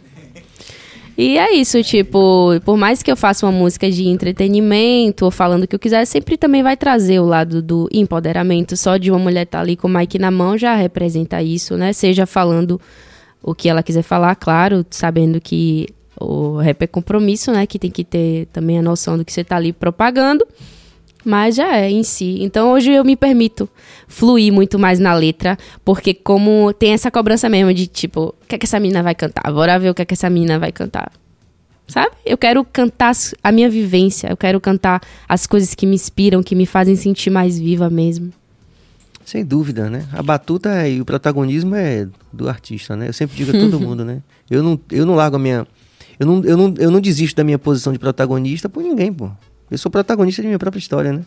Sim. Não é verdade? verdade. E por ser branca, rola preconceito? Eita. é, preconceito, acho que não é a palavra certa, sabe? Tipo. É uma desconfiança. É, se pá, uma é, às vezes eu já me questionei muito sobre isso, já me questionei, porque quando eu fui buscar o fundamento do rap, né, estudar um pouco mais, sei muito pouco em relação a tudo, claro, mas busquei entender aonde eu estava, o que eu estava querendo fazer naquele momento. Eu vi que é uma cultura negra, uma cultura erguida principalmente pelos negros, né? E aí eu comecei a me questionar. E algo muito, um fator muito importante pra mim, que foi minha bússola, foi entender o que o rap significa pra mim. E isso só eu posso falar. Só eu posso falar o que o rap é pra mim, tá ligado? Isso me emociona pra caralho.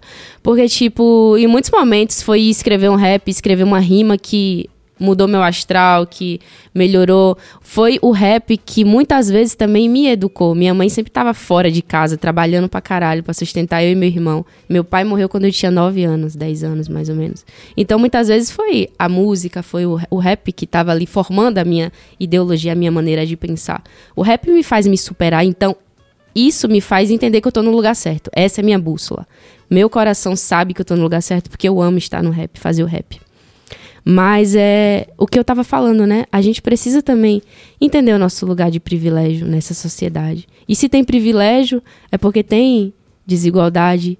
E assim, tipo, o racismo, velho, é um- uma coisa também, assim como o machismo, estrutural. Uma- o racismo é muito estrutural, ele atua de diversas maneiras, não dá pra gente suavizar o racismo, seja em piadas, seja em brincadeiras, porque o racismo leva ao quê? À morte, ao genocídio, à realidade das periferias, das cadeias, de tudo isso, né? É uma coisa que é muito grande. Então, entender, eu tô no rap, um, é, uma cultura negra, entender meu lugar de fala, entender até onde eu posso ir, até onde eu posso falar. Eu vou falar de mim, das minhas vivências. Isso que eu acho foda no rap, porque o rap é muito sobre você, o que você é, o que tá ligado, o que você acredita. Não só o que você tem, mas o que você é. Então, tipo, eu procuro respeitar o meu lugar de fala e eu acho que ser antirracista é o mínimo, tá ligado? É o mínimo, é o básico. Muito bom aí, receba, Bill. Pois é. Janaína aqui, Ina House. Tem muita interação, a gente vai valorizar a interação, Cabas? Vamos nessa. Michele Arcanjo pergunta a Jana sobre a formação erudita dela. Hum, massa, velho. Neugibá, conhece? Sim, claro. Poxa, muito máximo respeito ao Neugibá, né? Um projeto social. E você vê o como Imenso, é imenso. imenso. Como essas iniciativas transformam vidas, velho.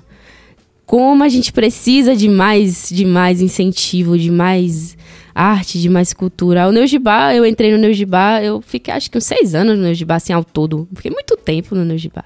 Eu sou meio ruim de data, assim, mas... E lá eu participava do coral. Eu entrei no Neugibá pra ajudar no rap. Tipo, falei, pô, quero entender como é que respira melhor, como é que canta melhor, pra eu fazer meus speed flows. E lá eu conheci um outro universo, né? Tive contato com a música clássica, tive contato com orquestras. O Neugibá me eh, viajei bastante com o coral juvenil do Neugibá. Você viajou muito, foi pra muito lugar? Muito- muitos lugares do interior. De avião a gente foi pra Curitiba.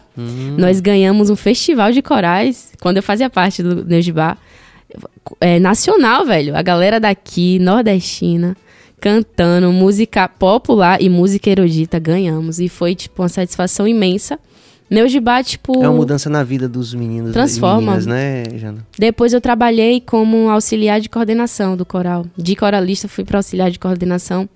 E eu fazia, tipo, vários cadastros, várias coisas. Eu acho que isso é bom também pra entender o corre da produção, né? De Oxe, como é que faz demais. o artista chegar no palco, né? Organizava várias, ajudava a organizar vários concertos, desde transporte, van, Sim, lanche, sim. tudo. E assim, a vivência do Neujibá foi riquíssima pra mim, musicalmente, né? As coisas que eu aprendi, outros, outros compositores, outras formas.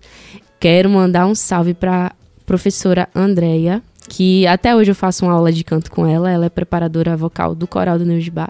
Uma mulher incrível, que eu tenho muito respeito, muita admiração. Tem uma história foda. E ela me dá umas aulas de canto também. E é mais ou menos isso. O Neujibá marcou minha vida. Sempre vou levar. Muito bom. E eles, é, só pra quem, de repente, quem não conhece, é possível que alguém não conheça o Neogibá, né? Mas eles também, os meninos não, não, não atuam somente no Brasil, né? Mas também Sim. no mundo, né? Fazem É, e turnês. trouxe, trouxe É. agora a Olécia, né, da, da Sim, Ucrânia sim, e sim, tal. sim. É verdade, teve a menina da Ucrânia também que acabou vindo e tá... tá Neujibá é gigante, velho. É, é mesmo. Imenso, em tudo. imenso, é. Principalmente na, na espiritualidade, né? não é? Não só o atingimento material. Total, total. Mas no, no que, no que faz, no que opera de mudança na Mas vida mu- dos. é. Gente, demais, demais. Várias, Tem que trazer, várias alguém do. Neogibá aqui, né? Com Tem uma certeza, galera que a gente pode certeza. trazer Ah, mas tem muita gente pra trazer ainda, né? É, Neogibá, muita o- o- gente, É, é. muita gente. Virou um problema bom, sabe, É, Jana? exatamente. Porque a gente também tem tanta gente massa pra falar sobre várias coisas que a gente. Mas. O meu medo é já quando a gente ajudar. não tiver esse problema. É. Esse é o seu problema. Poxa, mas a iniciativa de vocês, gente, muito foda, maior valor. É muito importante, né? Dar voz e propagar várias pessoas que vêm agregar aqui, é de verdade. Tenha Muito certeza disso, isso nos motiva a cada dia a levantar Grande da cama. Aí o El Santiago falando, Nublar, Nublar, tudo bem? Diz pra nós o que falta para o mercado fonográfico nacional tornar notoriedade mais artistas da Bahia, como já acontece no sul, sudeste e centro-oeste do país. Falta fonográfico tornar notoriedade. Verdade, tem essa diferença mesmo no é, Rio, São Paulo e outros, né? Fica muito contido ali, aquela, o foco tá muito ali, né? Tem até uma, uma frase da música de cronista do Morro que ela fala: Vocês estão muito focados na gringa, então foque em mim. Ela fala em termos da Sim, gringa, sim. mas tem muita gente que tá muito assim, os holofotes voltados para esse eixo, né? Rio São Paulo, invisibilizando o Nordeste e outras regiões. O que eu assim, o que falta mesmo, eu acho que é, resumindo, visibilidade mesmo, tanto da mídia, tanto da, das gravadoras, das produtoras e o público também, né? É, poder, tipo, consumir, olhar mais pra cena daqui, olhar mais e investir mais. Até porque se você vê, até aqui mesmo, os eventos que são organizados aqui, da cena, muitas vezes é feito pela própria cena, que é necessário a cena fazer acontecer. O próprio corre. Inclusive, Coscark, Mr. Armeng também, né? Uhum. Que seria massa trazer eles aqui também. É, fazem, DJ Branco também fazem acontecer aqui a cena. Mas- Doutor DJ Branco. Agora é doutor, né? Honoris causa, né? Mas tem muito aquela coisa do mercado, né? Tá focado só no mainstream mesmo, das coisas que estão super famosas, super estouradas, que pessoas que nem conhecem de rap, que só estão ali organizando evento de rap pra ganhar grana mesmo. E assim, tem Mas lá. essa consciência mudou muito depois de Baco, né? Do suicídio. Sim, verdade. Acabou trazendo mais visibilidade. Foi necessário abordar daquela maneira. é, tem várias pessoas que, que criticam tal e tal, mas eu acho que acabou trazendo também uma visibilidade a forma que ele abordou ali. A galera começou a prestar mais atenção, né? Porque eu acho que falta isso, velho. Visibilidade. As pessoas... Mas eu acho que o jogo vai virar, viu, Serginho? Eu acho que uma hora a galera vai. Poxa, Você não acha que a racha já é uma- um, um, um indicativo de que já tá virando Sim, grandão? O próprio Vandal. Eu tava agora na virada cultural de São Paulo, cheguei atrasado pro show de Vandal e Russo, né? É não deu tempo de chegar, porque eu fui fazer meu corre também É, lá. a galera que vai Mas, assim, representando, né? Que representa. Já é um outro momento, né? Aham, que representa com muita excelência mesmo, Vandal. Tem os pivetes da Racha, né? De Fortaleza, Brandão, Ale. sim, sei, sim. Leviano Que faz um-. Que faz aí um link interessante, porque eles estão aqui na racha a partir de Salvador, mas também são de lá, de Fortaleza, são do Ceará e tal. É, outros estados, mas é isso. Eu acho que aqui tem muita gente foda. Tem um, um pivete que eu sou fã, que é Pivete Nobre, também, que faz um, um estilo. Faz trap, faz drill, faz vários sons. Mas acho que é isso. A galera consumir mesmo, a galera olhar, porque tem muito conteúdo bom sendo feito aqui. Sem dúvida. Vamos a mais interações aqui, velho Cabas. Maria José Matos, muito preconceito. O Nordeste é visto de forma absurdamente inferior. Pura ignorância. Obrigado, Maria. Concordamos. Davi Bandeiras pergunta a Noblar o que ela acha do Pagotrap. Hum, Ah, eu acho maravilhoso. Maia teve aqui, te curtiu demais, velho. Não foi, Billy? A Billy tá lá, foi buscar um whisky. Eu gosto muito de pagode, como eu falei. Acho que a sonoridade é bem. Nossa, mesmo, bem baiana. Como é que. Quando o groove bate, velho, já foi. Gosto muito de pagode. Acho que essa união é bem a identidade, né? Traz a nossa identidade, fortalece esses dois gêneros. E eu gosto muito do pagotrap, velho. Acho que é uma coisa que tá crescendo, que tá alcançando é, muitos lugares. Também o Atocha leva bastante pagotrap, né? Baiana Sister também. Não só é, esse estilo, mas outras coisas. Maia, Nessa, Belatriz e inúmeras pessoas estão aí. Lucas Quinté. Acho muito bom o pagotrap.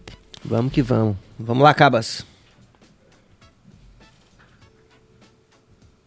É isso aí, você tá ligado aqui no BaiaCast, estamos ao vivo aqui com Janaína Noblar, já sabe, né? Se inscreve no canal, ativa o sino e fortalece com a gente. Michel Age, qual a diferença do, do rap para hip hop? Rap para hip hop? É, o hip hop é um movimento, né, que foi conceituado, acredito que foi por África Bambata, um DJ, né, que o, ele conceituou o hip hop como um movimento. O rap é um dos elementos do movimento hip hop. Entendendo que o hip hop ele tem o DJ, o break, o grafite, o rap e o quinto elemento que seria o conhecimento. Então, o rap é um elemento do hip hop, né? Um elemento dessa cultura riquíssima. A diferença é porque muita gente fala, ah, eu escuto hip hop, beleza, É. né? Mas fica nessa confusão. É mas- tipo, ra- o cara ser ra- o cara é rasta em Salvador, né? O cara tem um dreadlock, a pessoa chama de rasta. Hum. Sim, Mas não é necessariamente sim. não é, né? Então tem meio um pouco dessa verdade. confusão. A- o rasta já é uma filosofia de vida, é, né? exatamente. O cara pode ser dreadlock e não ser rasta, né? Michel Mas todo Ra- rasta tem que ter E voltando para suas composições, você já colocou é, questões pessoais, como relacionamentos abusivos nas suas composições? Você acha legal Sim. você falar sobre isso? Olha, eu vou me. Não precisa dar uma de Amber para não pra falar, ah, de 2016 tive um casamento e tal, Ah, que não, deu aquele é processo maluco. todo, né? Precisa, mas Inclusive porque não foi verdade. Né? Tu- Tudo indica que não foi né? verdade. Assim foi julgado.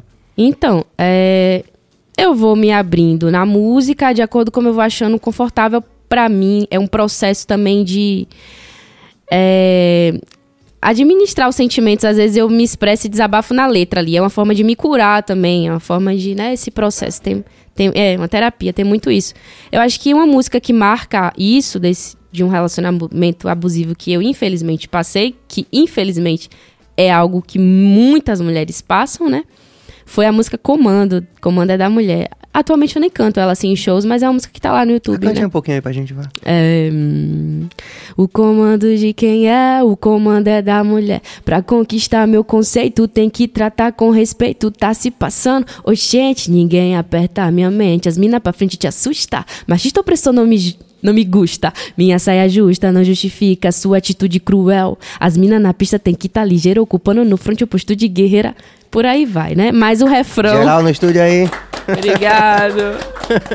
Mas o refrão é o comando de quem é. E quando eu falo comando, não é que tipo a mulher, ah, superior, que é pá, mais barril. Não. O comando da escolha do corpo, das atitudes, da liberdade. E esse, essa música marcou sim um relacionamento abusivo que eu passei. E foi um grito assim que eu falei, ó, o comando é meu, chega.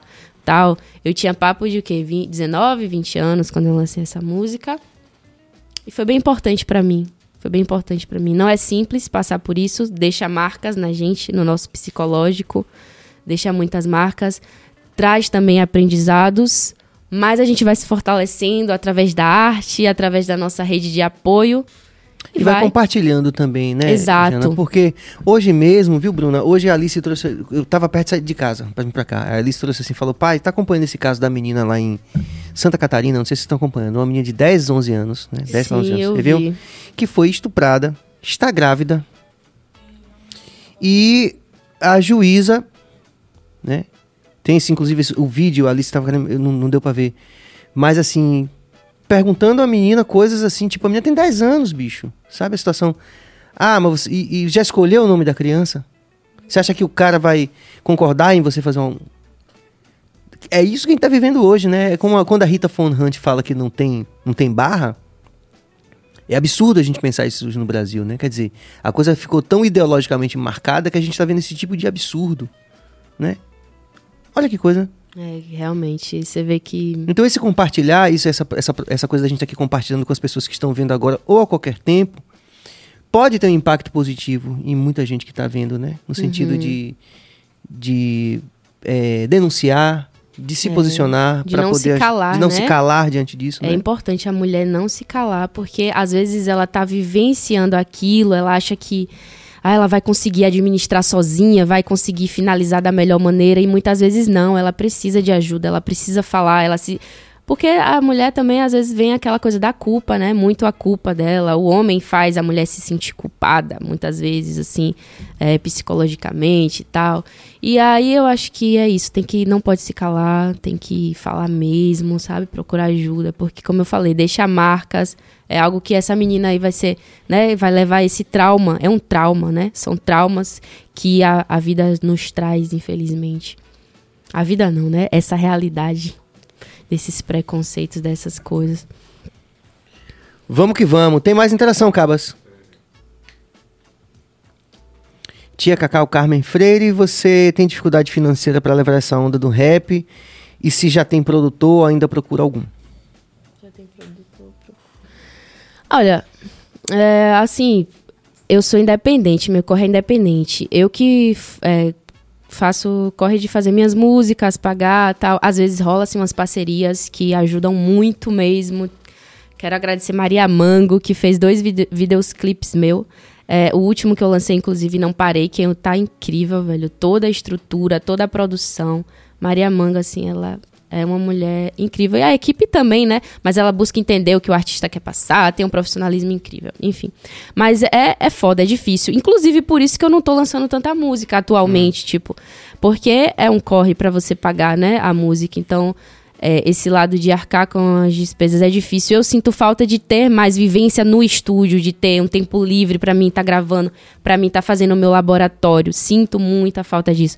Porque quando você paga, você vai ali, aí você tem aquele tempo limitado. Claro que às vezes vai com os amigos, tal, com os brothers e tal, mas não é a mesma coisa. Então, tipo assim, vou dizer, ah, procura um produtor, não. Acho que essas coisas acontecem, porque eu, se vier um produtor que respeite a minha identidade artista, artística, que me respeite, que queira somar. Claro que tem que ser recíproco, né? Bom para ele, bom para mim. Mas acho que isso vai ser consequência. Estamos com as imagens aí? É, Maria Opa. Mango.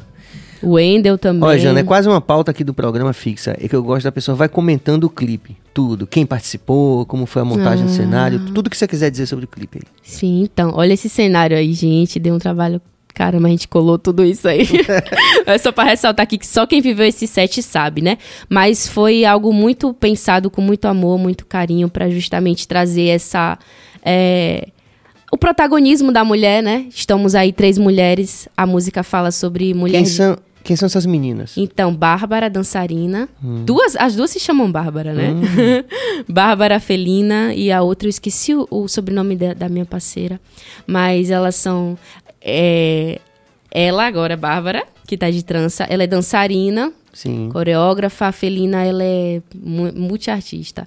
Desenha, canta, faz poesia, dança. Então, essas duas meninas somaram comigo, né, com a energia delas, com a expressividade delas, justamente pra gente estar tá passando isso, o poder da mulher tá ali. Seu cabelo tava dessa cor? Foi, Não, foi isso aí foi uma lace que botaram em mim. lace que chama. Aí né? o povo vê esse clipe quando vê, véi, tá diferentona. Oh, e enfim. Mas eu gostei muito desse clipe, do resultado. É um trabalho que eu tenho muito orgulho. Tá que eu gostaria bem, que bem tivesse mais, visual, é, mais visibilidade, não só pela minha música em si, mas por todo o trabalho. Sim. Porque o artista não é sozinho, né? Tipo, eu faço a música, mas aí tem quem faz o beat, tem quem capta, tem quem faz o clipe, é toda uma rede. Agora, essa aí que molhou o cabelo só deu pra fazer uma cena, né? Exatamente. Foi... foi a cena. Tô ligado, viu, Bruno? Foi a cena, conhece, né? Já sabe. É, só molhou uma vez também, né? Só uma vez e foi tipo, assim. Tipo, final, né? A tipo... galera tava na missão, ainda eu no andar de cima, Maria de baixo e não sei o quê. Tia Cacau Carmen Freire, esse clipe tá fodástico de lindo e as meninas mostram que é o trabalho tá de excelência. Mesmo, tá mesmo, muito orgulho desse trampo aí, ó. A gente grandona aí, mulher de negócios, fazendo nossos corres, acreditando nas nossas realizações. E foi feito aonde? É algum estúdio aqui em Salvador? Não? É, foi feito no espaço da Avalanche, que é o espaço que, inclusive, é o espaço que é o Croix que produziu o fonograma, né? Sim, que sim. fez o beat. Que teve aqui também. Ah, ele teve aqui, né? Teve aqui, Pô, é o Cross também é muito bom. Gosto muito das músicas que ele produziu. Minha, não só minha, né? Eu sou fã dele no geral, assim. E foi lá na Avalanche, nesse espaço. Massa. Aí a produção aí em alta aqui na Bahia, muito bom. David Bandeiras, mais uma vez. Queria saber da Noblar sobre misturar o rap com ritmos como piseiro e forró. Então, o rap, ele é, tem essa questão de conversar com vários estilos, né? Até mesmo nos samples que a galera usa, pegar é, samples de outras músicas e tal. Eu acho que isso é muito do artista em si, da identidade que o artista quer trazer para sua música. E não vejo problema, não. Que é, isso é massa, assim, da, da geração que está fazendo essa. A geração de vocês está fazendo essa música, que é algo que é, na geração anterior tinha que ter mais essa divisão. Tipo Sim. assim, a galera do rock tinha que falar mal da Xé. Por exemplo, o Marcelo Nova, que é anterior a mim, inclusive, do Camisa de Vênus, né? Nem tanto. é, não, mas, o, é, mas ele falava mal da Axé, tinha que falar que não gostava de Axé. O cara do rock, por exemplo, tinha que dizer que não gostava do mercado. Que eram porcos capitalistas. Até hoje o, o Lobão, Mas hoje vocês- As, as entrevistas dele, ele Sim, tem mas essa, ele é da- essa, essa coisa, é, mas é, me- é da geração dele. que você- é, exatamente. é. E- Mas eu acho- assim, eu acho massa exemplo, Maia teve aqui, por exemplo, a gente já, porra, já curtiu pra caramba o som dela, não tem nem bloqueio, tá desbloqueado, tá tipo, Sim, tudo, total. tudo pode acontecer, né? Não É existe, isso. não pode, né? Não existe É limite isso, eu acho que, tipo, não pode, não é ninguém que vai dizer pra você o que você pode, o que você não pode fazer. Acho que é importante você entender o conceito, assim, é, a essência do movimento, entender. E a partir disso, você vai criar ali sua identidade. Se cabe a você fazer um rap com piseiro, eu vou dizer o quê? Tipo, gosto de piseiro, gosto de rap. Se ficar bom, vai ficar bom, né? Inclusive É. o pessoal com, com o João Gomes, né? Tem a- o pessoal do, do hip hop se identifica muito com o João Gomes porque a forma que ele canta. é Tem uns flow mesmo. É? Tem, né? Meu braço de pecado é de corpo colado, me dança comigo. Quero... Te- Tem um flow, tem uma levada que é. se botar uma batida, vai. Muito Agora, bom, uma né? coisa engraçada, eu vou trazer uma polêmica. É, é, vem ele. aque- é, aquele lance do. Tem um É só meu hop- fone, Cabas? Só É o meu fone que tá falhando? Ok, E- ok. Então, é, tem o hip hop, né? E aqui no Nordeste tem uma, uma outra vertente, né? Que é a galera da, da viola, que também faz rimas super fortes. Eu nunca entendi porque a galera nunca abraçou, né? a- é, De a galera- repente? hein? O repente, Do repente, ao invés do rap, por exemplo, você entende por que isso, né? Porque o repente, pra mim, é, é, é o pai do hip hop. Né? É Sim. muito mais forte, muito mais verdadeiro. E são pouquíssimas bandas que fazem. E quando elas fazem, elas acabam sendo diferenciadas. Por exemplo, eu vi o, o Rapa uma vez gravou no acústico, né? O, o- ele gravou uma banda de, de, de onde? Eu acho que de Pernambuco, não lembro. Mas que, porra, a música muito forte, né? Os caras de repente e ele na- nessa parte de hip hop. Você entende isso? Ou- ou você não- não- será que não, não seria melhor pro artista dizer assim, eu vou trazer mais coisas, mais elementos do repente para ficar até diferenciado dos outros, dos outros que fazem já hip hop? Olha, é uma coisa assim que eu vou até levar mais pra refletir mais ainda. Mas é isso, acho que a gente pode mesmo valorizar mais a nossa cultura, né, nordestina, trazer mais elementos. Eu sinto que eu quero trazer mais isso no meu trabalho, mas tem que ser bem é, não- estudado, justamente estudado, tem que ser no momento genuíno tal. É, o hip hop ele tomou uma proporção muito grande mesmo, né? Ele surgiu é, historicamente lá nos Estados Unidos e a partir disso foi se espalhando, tomou uma proporção mundial assim muito grande que o repente não tomou. Não sei dizer exatamente, porque acho acredito que também a questão da visibilidade é, é produzido muito mais conteúdo. Se você for na Netflix mesmo, tem inúmeros documentários, séries do hip hop, mas realmente é necessário a gente olhar para a cultura do repente, para o Nordeste, que já acontecia essas batalhas e tal, como uma referência, como um respeito e como uma forma de manter viva, né, também, porque é, eu não acompanho muito, até porque eu tô aqui nas- é, em Salvador, no interior, eu vi às vezes nas feiras acontecendo e tal, não vejo tanto, mas eu acho que é uma cultura viva que vai resistindo e vai passando de geração em geração. Mas eu acredito que é muito disso mesmo, do alcance que o hip hop teve, né? Essa questão da rima. Porque o rap, na tradução, dizem que significa ritmo e poesia. É praticamente também o repente, né? É a mesma raiz, né? A mesma raiz. E o Roy, que é considerado o pai do, do, do hip hop mundial, né? E, e, e ele, uma, eu- uma vez a gente saindo, ele falou: Ó, minha música basicamente é drum and bass. And bass. Que hoje, né, é realmente o hip hop. Hoje é drum, é os beats e, e, e, a, e o contrabaixo. pulsação, né? Exatamente. Então, é, é essa coisa de. Eu acredito, por exemplo, Raimundos, né? É uma banda que se destacou porque botava rock and roll com repente. Então, Sim, é cultura muito rica que a muito gente rica. tem aqui, muito Isso, rica isso musicalmente diferenciou muito mesmo. também no mercado, né? Chegou a ser. Nação inclusive, chegou a ser top do mercado, né? Mas tem uma pergunta interessante aqui que eu queria. Eu vou mandar aqui. Maria José Matos, já imaginou Bully Bully e Janaína Noblar? Eita. Realmente, viu? Maior Que dupla, hein? honra. Será que a gente marcar outro dia aqui, Jana, você e Bully Bully? Pô, ia ser legal, hein, Cabas, né? De fazer É um. isso. Com certeza. Manda aí, Cabas. David, o repente é um estilo musical muito mais velho que o rap, porém não teve visibilidade de mídia como o rap. É Perfeito. isso. Mas eu espero que sejam feito muito mais conteúdos, né? em- relação ao, ao repente, que possa propagar muito mais. Muito orgulho da nossa cultura nordestina, você é louco. Audácia Black, com Hood gravou com Castanha e Caju. Rapping Hood, mestrão, mestrão, tava clássico. lá no das antigas, ajudou sabotagem a produzir. Ele manda mais, mais, mais uma vez aqui. A cultura nordeste como um todo sempre foi sufocada pelo mercado musical do sudeste. É isso. Fato também. Estamos trabalhando nisso, né, Jana? Jorge Black MC. Quando você não está em cima do palco, onde consegue enxergar a cultura do hip hop no seu dia? Nossa, foda. É isso, a cultura hip hop é uma forma de ver o mundo, né? O hip hop é uma forma de ver o mundo, é um lifestyle. É algo que você não é hip hop, você não é rap só quando você tá no palco. Eu vejo muito por esse lado. Como você anda na rua, você vê aquela desigualdade que é banalizada, todo mundo acha normal. Mas e aí você vê assim que, tipo, você pode não mudar o mundo, mas de que forma, qual atitude sua você pode fazer que possa trazer, né, uma mudança, poder ajudar as outras pessoas, poder. Então acho que é muito de uma forma de enxergar o mundo e particularmente o que você pode fazer, acho que é muito ver o lado coletivo, né? Não priorizar só a sua bolha, a sua ótica. O hip hop está presente a todo momento na minha vida, tudo que eu vejo me inspira.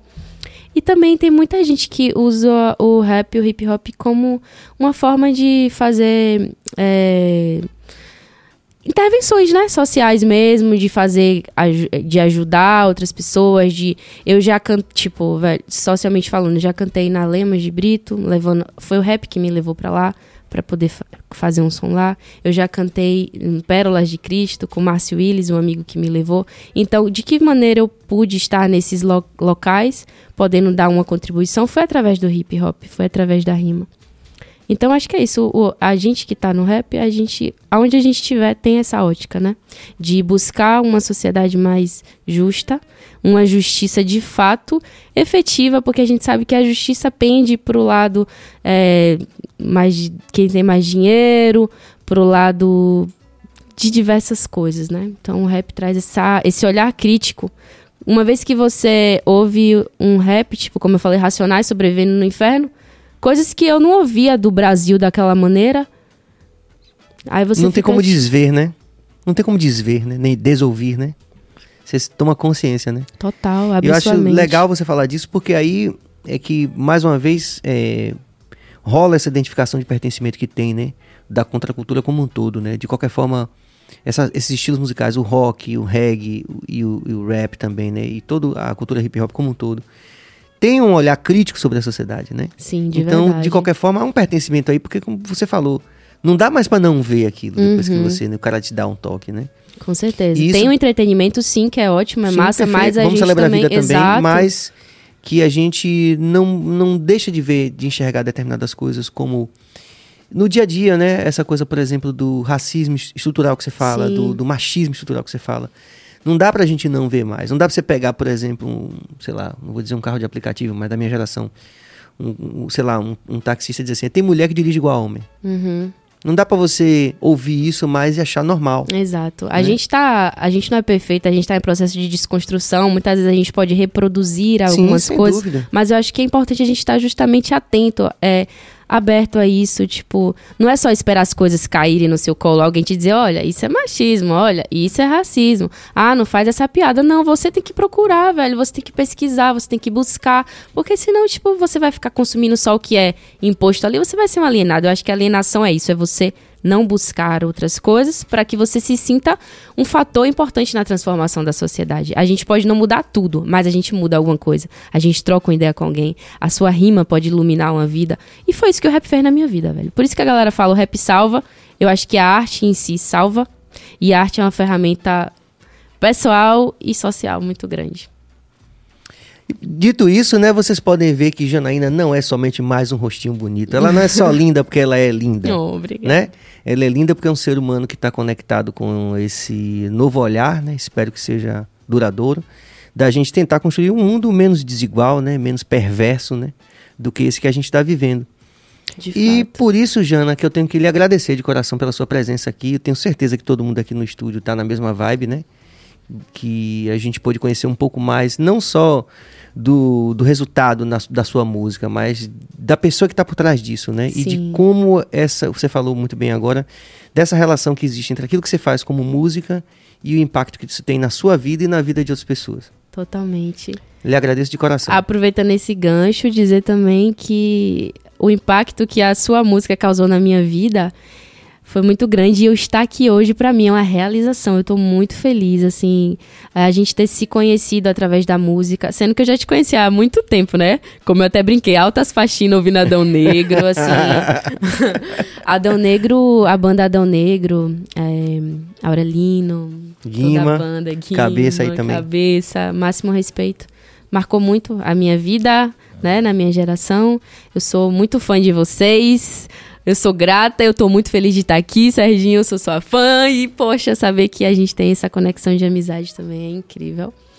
E eu quero mandar um salve pra tia Marina, tia Roots, que foi uma tia que me influenciou muito a ouvir reggae. Ela também é fã de Adão Negro. Mas, Manda um salve pra ela aí, pra tia Marina. tia Marina, aquele beijo de toda a família Adão Negro. Então, Aí sim. É, dizer que, na verdade, hoje já somos colegas de palco, né? Você já esteve no Rap Reg com a gente, que é um projeto que deve voltar logo logo. E com certeza você já está intimada. Aí sim, viu? a gente vai chegar daquele jeito no freestyle. Sabe que a gente faz a rima sem massagem. Vai fazendo assim um hip hop de verdade. Seja em qualquer lugar, em qualquer canto da cidade. Mano, sem pilantragem, salve, sabotagem que me inspirou sempre. A gente vai na sagacidade. E as mina que bota cara e dispara, rima rara, tá ligado? E a gente nunca dá falha. Geral aí no estúdio. Obrigado, Jana. Obrigado também. Um feliz reencontro com Bruna também. Massa, vamos estar mais perto aí todo mundo. Obrigado, Bruninha, fortalecendo em torno dessas ideias aí.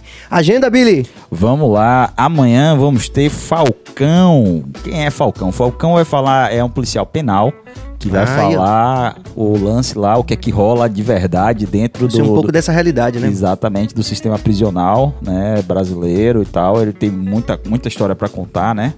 Ele, ele tem muito embasamento, então vai ser bem interessante. E quarta-feira nós teremos Christian Arão, que é doutor em filosofia e vai falar a verdade do, do algoritmo, como é que o algoritmo interfere em sua vida, como é que se que, na verdade, segundo o que eu vi, a gente não tem vida, né? Quem, quem define a, a coisa é o tal do algoritmo. Por isso que Esse o meu vai amigo ser- Guga, do Vitor Lab, que teve aqui semana passada, falou, né? A gente tá vivo, porra. E o algoritmo que se foda. É, Valeu, rapaziada. Até amanhã. Obrigado, Jana.